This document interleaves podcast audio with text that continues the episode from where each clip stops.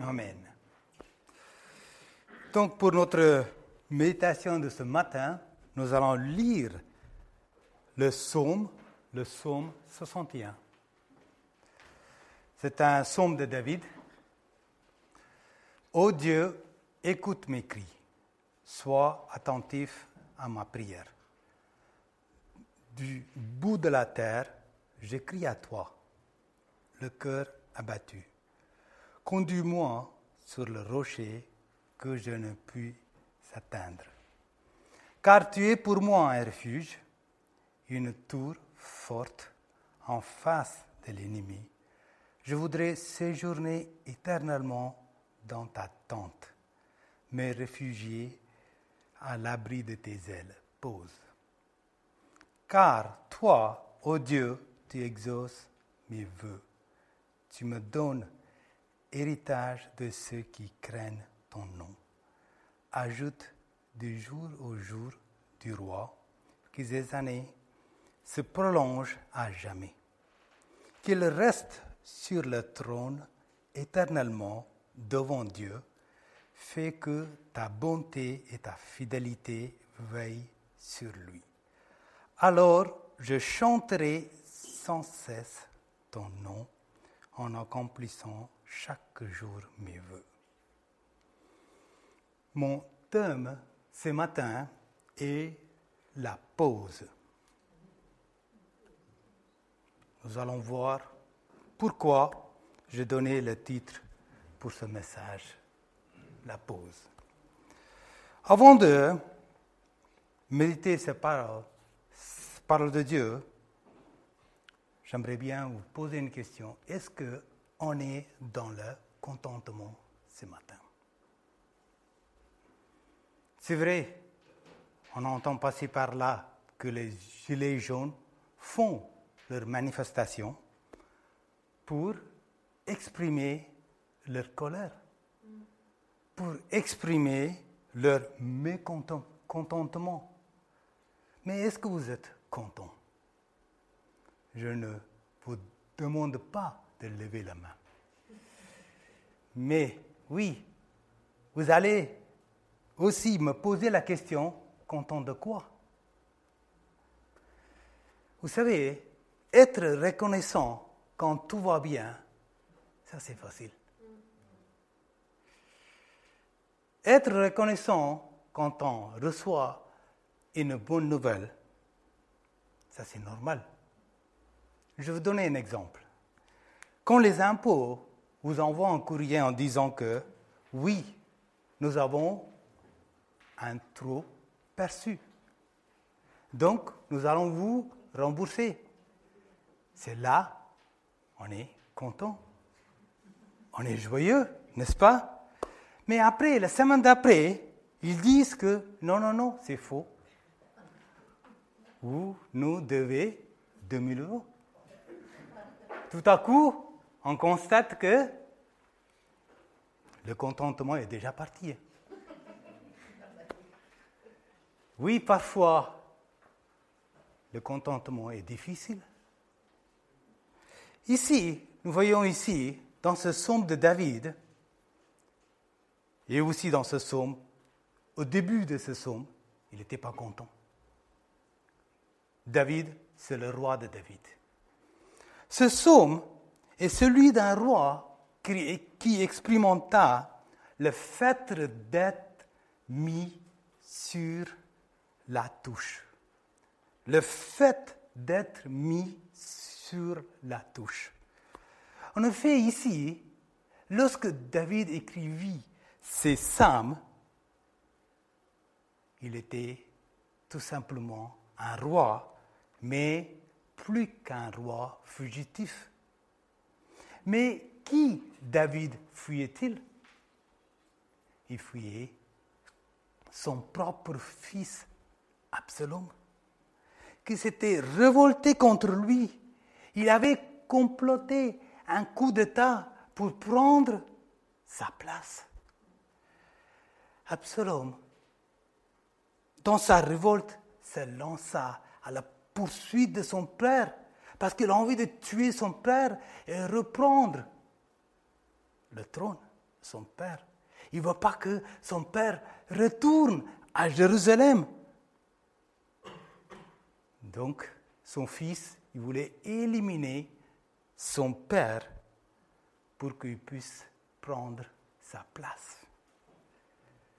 Vous savez, que devait ressentir David au milieu de telles circonstances Lui qui était roi d'Israël, le voilà maintenant en fuite comme un brigand. Combien la douleur devait, être vive et aussi l'incompréhension présente dans son cœur. David avait certainement pensé qu'il terminerait son règne autrement. Alors qu'il avait expérimenté dans le passé la nécessité de fuir, si vous connaissez un peu l'histoire de David, dans le passé, il a aussi obligé vivre la même situation. Pourquoi? À cause de la jalousie du roi Saül. Le voilà de nouveau il est obligé de revivre pratiquement la même situation. N'est-il pas difficile d'accepter de telles circonstances? Est-il possible d'en comprendre la raison? Vous savez, chers amis, être mis sur la touche n'est pas quelque chose qu'on accepte facilement. Car Lorsqu'on se sent mis de côté, cela entraîne bien souvent des douleurs, pas seulement les douleurs, des frustrations et aussi la, la sensation d'être discipliné, même puni injustement. Avez-vous déjà ressenti le fait d'être ou d'avoir été mis sur la touche ou mis de côté? Quels sentiments ont alors traversé votre esprit quand vous vous avez pensé que vous êtes quelqu'un d'inutile, inactif? Peut-être vous avez pensé que vous n'étiez pas quelqu'un d'assez qualifié ou ne pas être jugé de quelqu'un de confiance pour qu'on vous donne une responsabilité, par exemple. Vous étiez peut-être trop vieux ou trop jeune pour occuper la fonction que vous désiriez, etc., etc. On peut donner plein d'autres exemples. Nous connaissons tous ce verset Romains 8, 28, où il déclare que toute chose concourt au bien de ceux qui aiment Dieu et de ceux qui sont appelés selon son dessein. Mais, nous connaissons ce verset, mais au cœur de l'adversité, au cœur de notre combat, il n'est pas toujours facile de voir le bien fondé de l'expérience que l'on traverse, n'est-ce pas? On n'a pas assez de recul pour discerner la main de Dieu en action dans notre vie. J'aimerais bien souligner dans ce psaume trois étapes. Nous allons voir ensemble trois étapes dans ce psaume. La première étape, David demandait l'aide de Dieu. Lorsque nous lisons ce psaume, ce psaume est une prière qui est en réalité le cri d'un homme qu'il était dans ce roi David, qu'il était dans l'opposition, il était dans l'adversité la plus farouche. Il dit quoi Versets 2 et 3. Oh Dieu, écoute mes cris, sois attentif à mes prières. J'écris à toi. Conduis-moi sur le rocher, etc., etc. Nous découvrons ici la réalité d'un homme.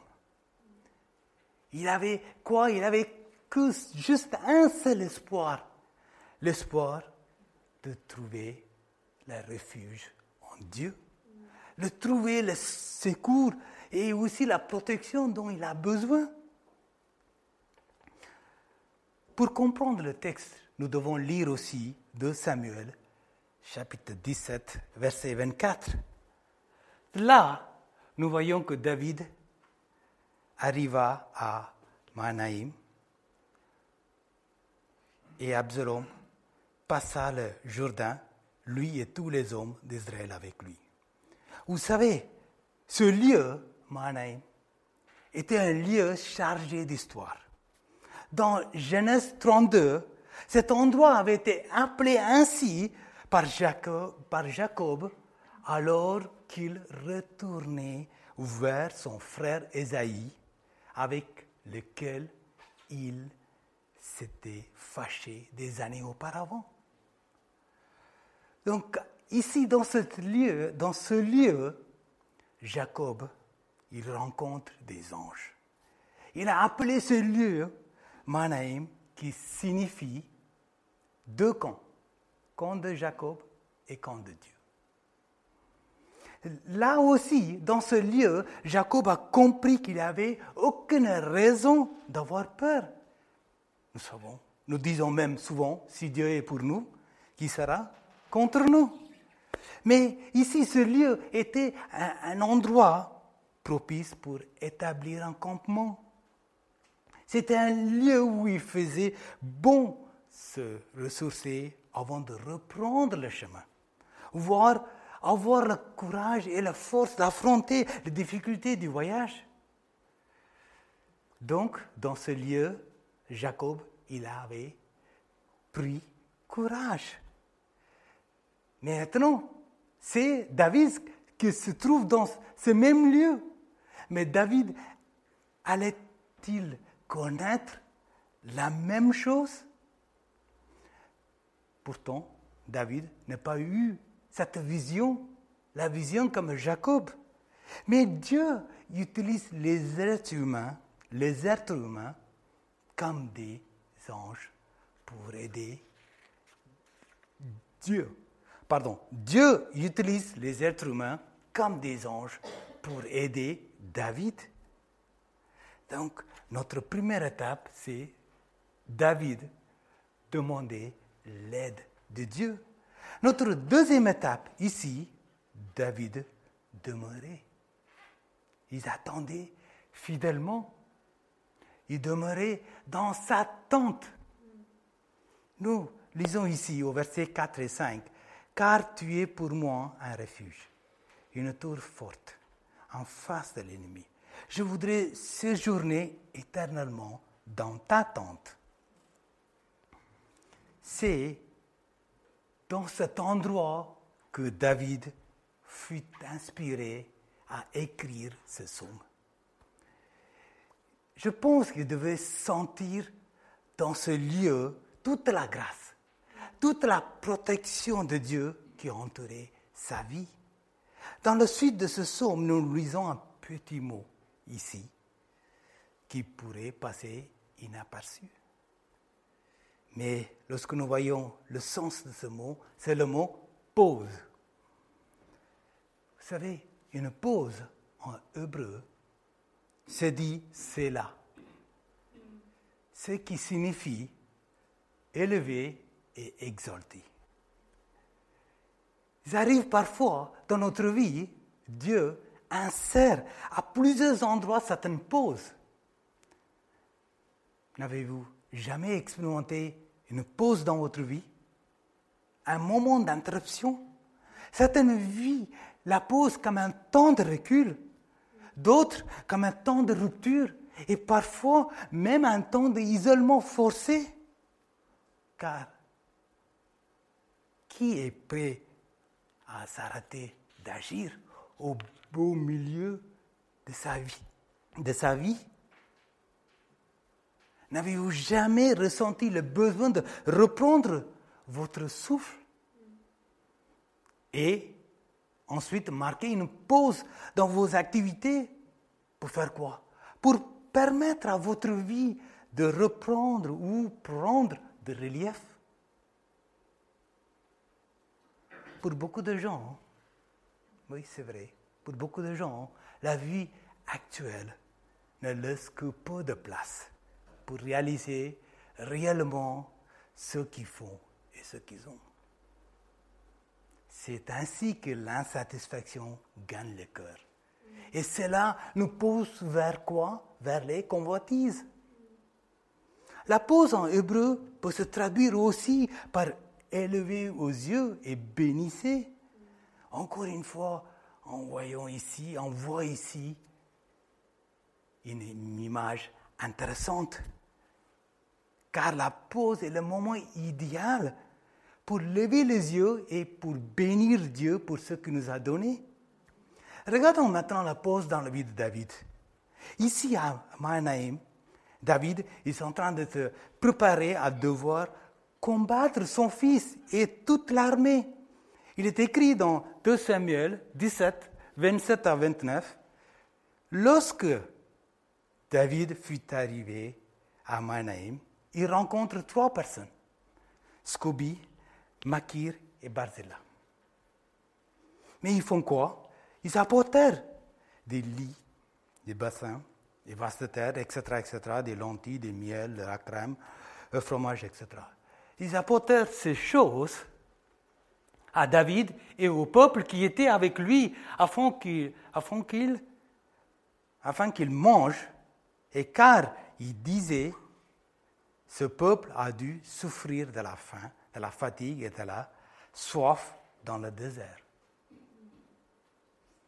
Ces trois hommes Scooby, Makir et Barzilla, savaient l'importance d'une pause dans la vie d'un homme.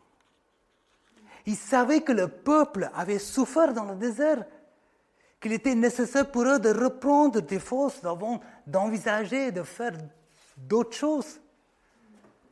Alors, ils apportaient, ils apportent quelque chose. Ils apportèrent des lits. Pourquoi des lits? Pour leur permettre de prendre du, repos. Ils apportent aussi des bassins, des vases de terre pour permettre aux hommes de se laver. Ils apportent encore d'autres choses, de la farine, de la lentille, des lentilles, des brebis, du fromage de vache, pour leur servir de nourriture. Dans tout ce que ces trois hommes apportèrent, nous trouvons l'essentiel de ce que nous avons besoin pour reprendre, pour pouvoir reprendre des forces. C'est pareil dans notre vie. Nous aussi, nous traversons des déserts difficiles. Nous traversons des situations qui sont tellement fatigantes et aussi éprouvantes qui diminuent chaque fois nos ressources. Mais Dieu qui connaît nos forces et aussi nos faiblesses mieux que nous, il fait quoi? Il place, il nous pose dans notre vie pour amener à expérimenter son repos en lui. C'est pour cela que nous lisons dans Ésaïe 30, verset 15. Ésaïe 30, verset 15, Dieu déclare, c'est dans la tranquillité et le repos que sera votre salut. C'est dans le calme et la confiance que sera votre force. Enfin, le Seigneur nous donne, nous donnera toute la nourriture dont nos âmes ont besoin.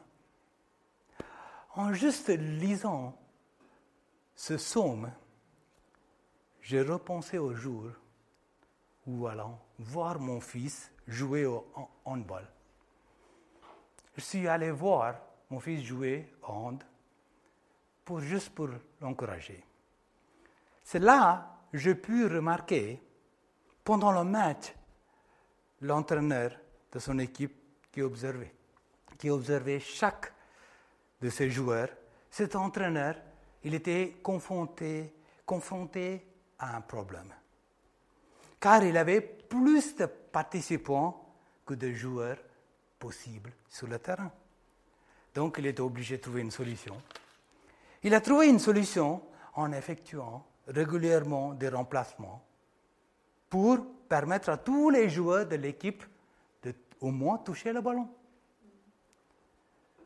moi, j'ai observé la réaction de chaque joueur qu'ils étaient ainsi rappelés sur le banc de touche pour être invités à faire une pause.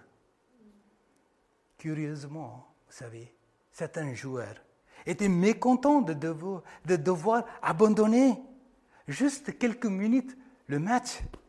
Je puis ainsi voir devant mes yeux l'effet qui produit le banc de touche sur les joueurs.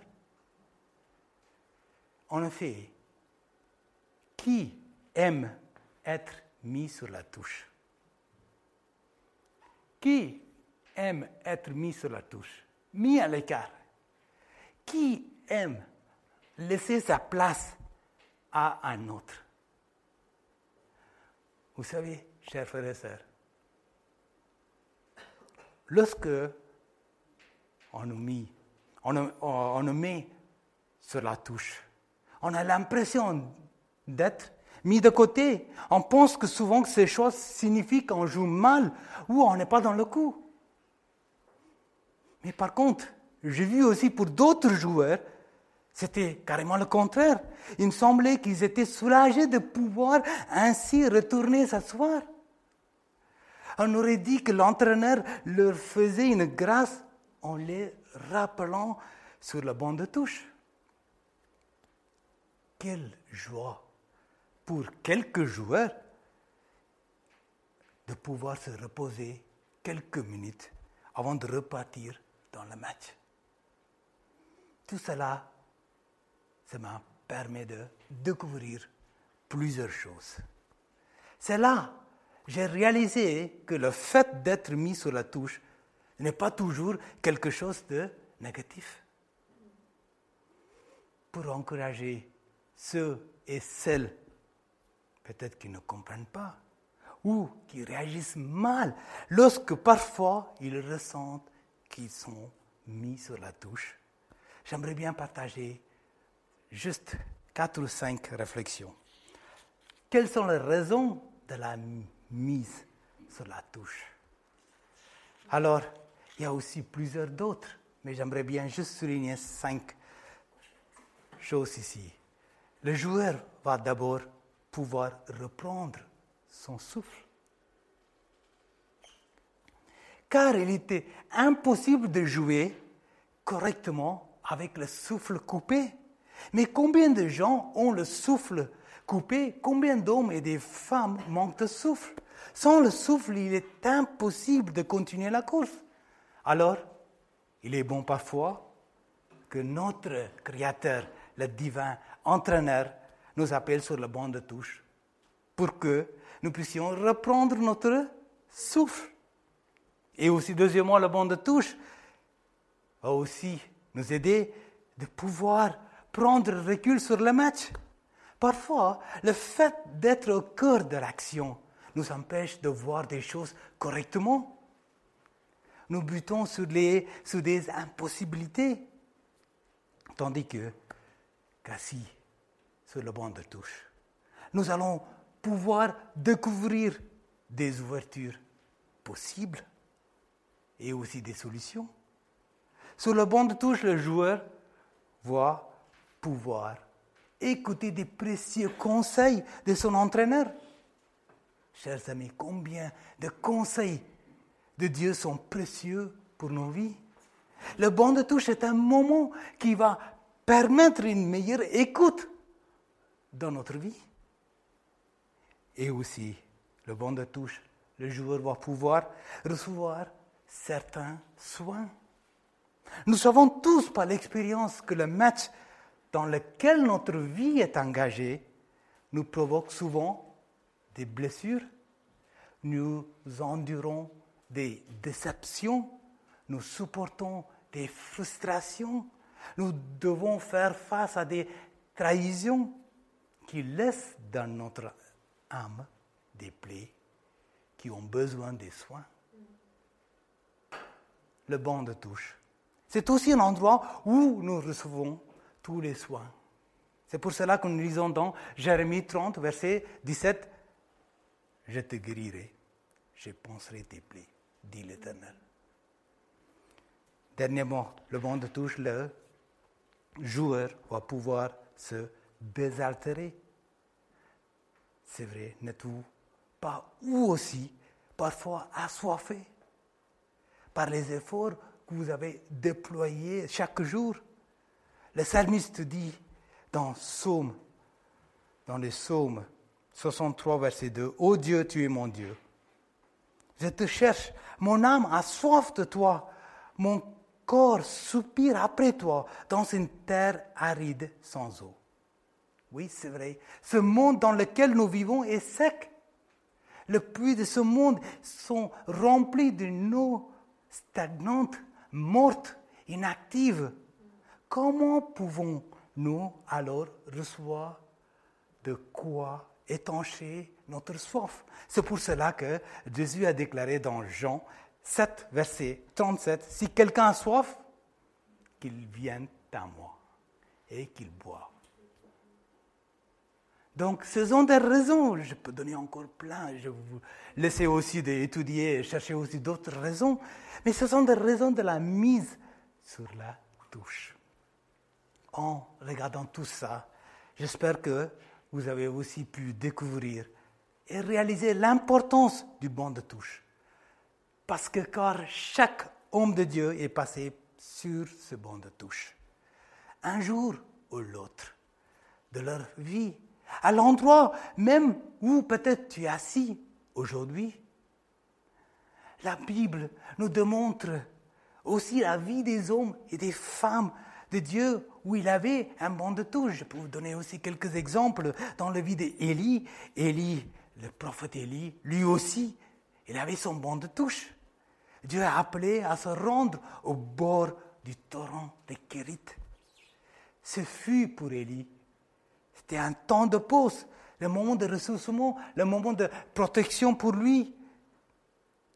Élie pouvait se sentir horriblement inutile.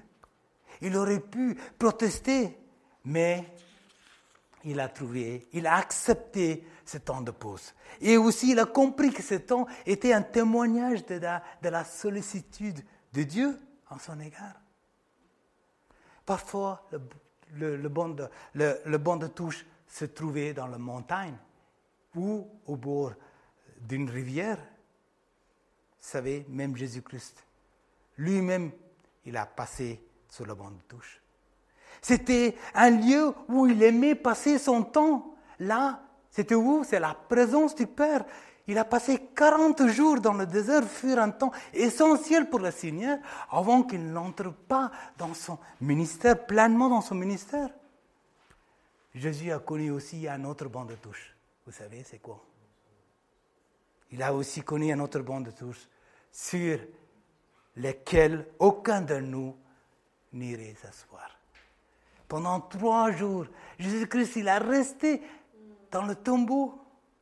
Le pire de tous les bons de touche qui puissent exister. Dans le tombeau, Jésus-Christ, il est resté prisonnier de la mort pendant trois jours. Oui, chers amis, si vous n'avez pas accepté Christ comme votre sauveur, ici, Jésus-Christ, il a donné sa vie pour toi et pour moi. Il a donné sa vie pour nos péchés. Il a subi sur la croix le châtiment que nous méritions à cause de nos péchés. La mort l'a mis sur le banc de touche. Pendant trois jours pour que nous soyons réconciliés avec Dieu. Donc, Christ allait-il rester prisonnier de ce lieu? Ou allait-il retourner au vestiaire avec la défaite Non, le troisième jour, il est ressuscité. Il est retourné dans le combat avec encore plus de force. Nous allons terminer avec cette dernière étape. David, il a débordé de joie. Le verset 6 à 8, nous lisons ça. Regardons maintenant le nouveau, le roi David. Sans aucun doute, maintenant nous pouvons dire que la pause fut pour David le sujet d'un véritable ressourcement, d'une profonde restauration. Pour lui, l'espoir venait de renaître en lui Alors qu'auparavant, il était dans la fuite, il était dans le à la recherche d'un refuge pour se protéger. Maintenant, nous le voyons projeté de retourner à Jérusalem pour reprendre sa place de roi où Dieu l'avait placé. La voix de Dieu, elle a fait effet pour David. Pour lui, ce n'était pas ni la voix des supporters ou des opposants qui comptait pour lui, mais c'est la voix de Dieu. Est-ce que vous entendez cette voix ce matin? Est-ce que vous écoutez cette voix, la voix de Dieu?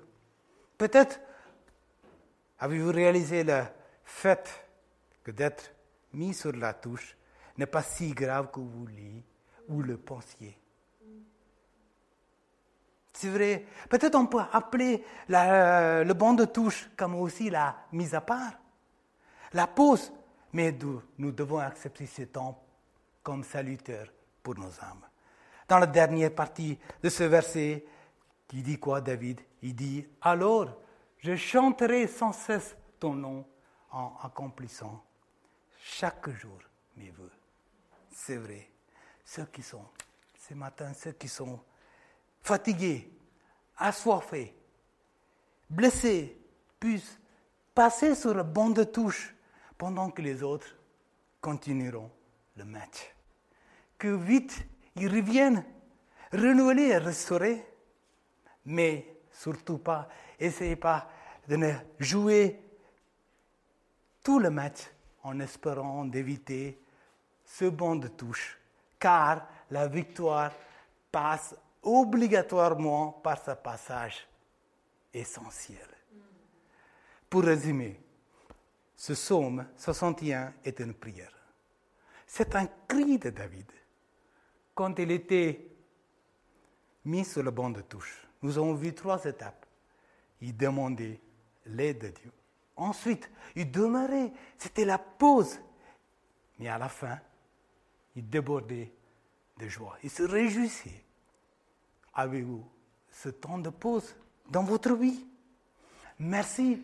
On peut remercier le Seigneur pour ce banc de touche, pour ce pause qui nous donne de repos et aussi qui nous aide à de nous remettre en question, surtout écouter le coach divin. C'est vrai, la prière nous permet d'être heureux, parce que la prière change les choses. Et aussi, la prière change les gens aussi. Commençons avec celui qui fait la prière. Ici, elle a changé qui? Elle a changé David. Que nos prières accomplissent ce qu'elle a, accompli dans la vie de David. Amen. Nous allons prier. Oui Seigneur, nous te remercions pour ta parole.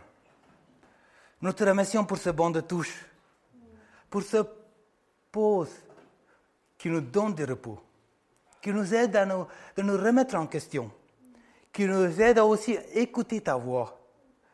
Oui Seigneur David, il a pris cette pause avec toi, mais il a aussi dépensé le temps dans ta présence, Seigneur, dans la présence de Dieu. Il a prié, il a chanté, il a vraiment trouvé, retrouvé la paix. La paix qui a envahi notre cœur. Oui, Seigneur, c'est incroyable de constater à quel point c'est efficace de passer le temps dans ta présence, Seigneur. Merci parce que c'est toi qui prends soin de nous. Tu connais nos craintes, tu connais notre insécurité, Seigneur. Mais nous comptons sur toi parce que c'est toi qui nous dirige, c'est toi qui nous guide. Tu diriges toutes choses pour ta gloire. Gloire à ton nom. Au nom de Jésus. Amen.